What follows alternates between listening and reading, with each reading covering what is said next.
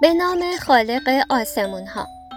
صورت فلکی ذاتالکرسی و قیفاووس.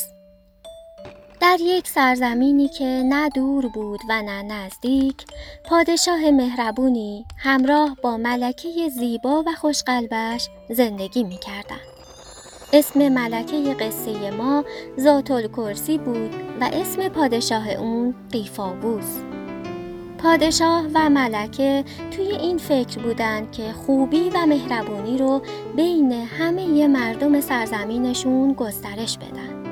برای همین سعی می‌کردند بهترین خوبی‌ها رو انجام بدن. از محبت کردن به یک گل گرفته تا محبت به یک کودک.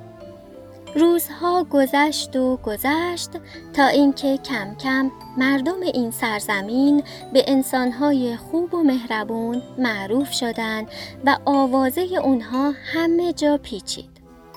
صدای محبت مردم این سرزمین به آسمون رسید و فرشته آسمون هم از قصه پادشاه و ملکه مهربون خبردار شد.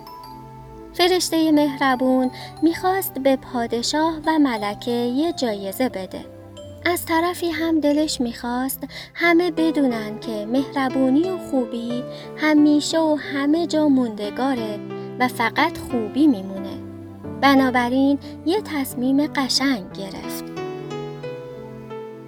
یه روز آفتابی وقتی که بارون تازه آسمون رو از همه یه گرد و غبارهاش پاک کرده بود و رنگین کمان قشنگی توی آسمون پیدا شده بود، فرشته مهربون به سرزمین پادشاه و ملکه مهربون اومد.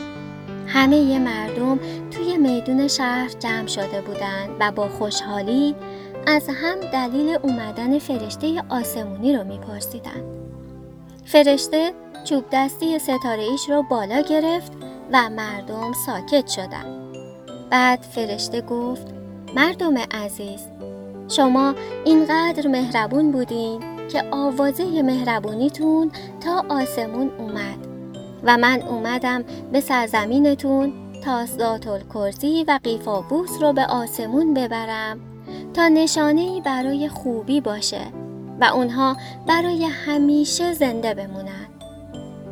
بله عزیزان من، ذاتالکرسی و قیفاووس به آسمون رفتن و شکلشون هر شب توی آسمون دیده میشه تا یادمون باشه که مهربونی هیچ وقت از بین نمیره.